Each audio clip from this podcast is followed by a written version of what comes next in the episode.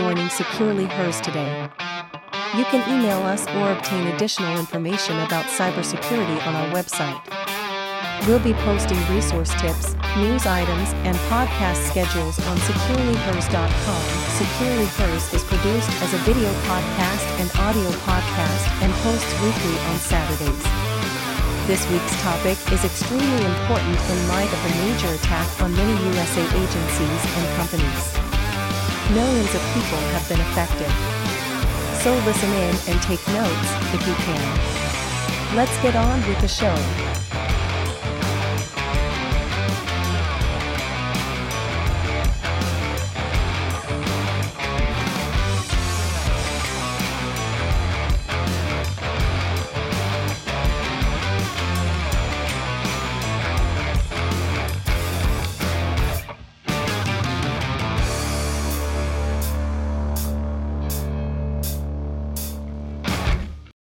Welcome back, everyone, to the second part of today's episode on the Securely Hers podcast. Earlier, we dove into what a digital footprint is, and how you can begin to see what yours looks like. Now let's discuss more about how we can be safer online. We spoke about Tor and Brave earlier, these are what we call browsers, just like Google Chrome or Safari, but with added security features. Using Tor is like sending your internet activities through a disguise, making it harder for anyone to track what you're doing online. But, it's essential to remember that Tor only protects what you do within that browser, not everything on your device. For that, we can use something called a VPN, which stands for Virtual Private Network. VPNs work like an invisible tunnel for your online activity, protecting everything you do on your device. Choosing a VPN can seem confusing, but look for ones that don't keep logs of your activity, have good encryption, and come from a country with good privacy laws. Also, you've probably heard about using nicknames or made up names online. This can help you keep your real identity safe, but make sure you keep things separate. Don't let your real identity and your online name get mixed up. Now, here's something that might sound super cool.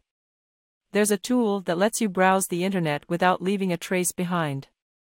It's called Tails, a system you can use on any computer that helps you stay anonymous online. Just like a secret agent, Tails forgets everything you did at the end of each session. No traces, no footprints. We've discussed a lot of tools today, but remember, staying safe online is as much about your habits as the tools you use. Think carefully before you share personal information online, be careful of unexpected emails, and always question if something online seems too good to be true. Finally, let's not forget about good old antivirus software. This software is like your personal bodyguard, always looking out for dangers like malware and other threats that can steal your personal data. Some examples are ESET, Bitdefender, and Norton. Keeping your digital footprint small isn't a one and done deal, but something we should continuously work on. It's about being aware of the information you're sharing online and taking steps to protect it. Many of Americans and people around the world are dealing the aftermath of a major breach last week affecting millions of users. The hack is code-named MoveIt due to the file transfer tool that was compromised. This compromise is far-reaching and is still under investigation. The information we have discussed is crucial for those who have had their DMV information exposed in Oregon and Louisiana. The list is growing daily. Revisiting some of our previous episodes will be helpful if you find your information has been compromised. If you don't already have an identity protection subscription, now would be a good time to invest in one. There are many, AAA Auto Club has protection for members, there are several others like IDX, Aura, and Norton. Some are bundled with end to end protection, including antivirus protection, and options include family members. A bit of time spent researching the various offering will pay big dividends in the event your information is compromised. Just Google identity protection comparisons and look at the top rated plans to review. Find a complete plan that meets your requirements.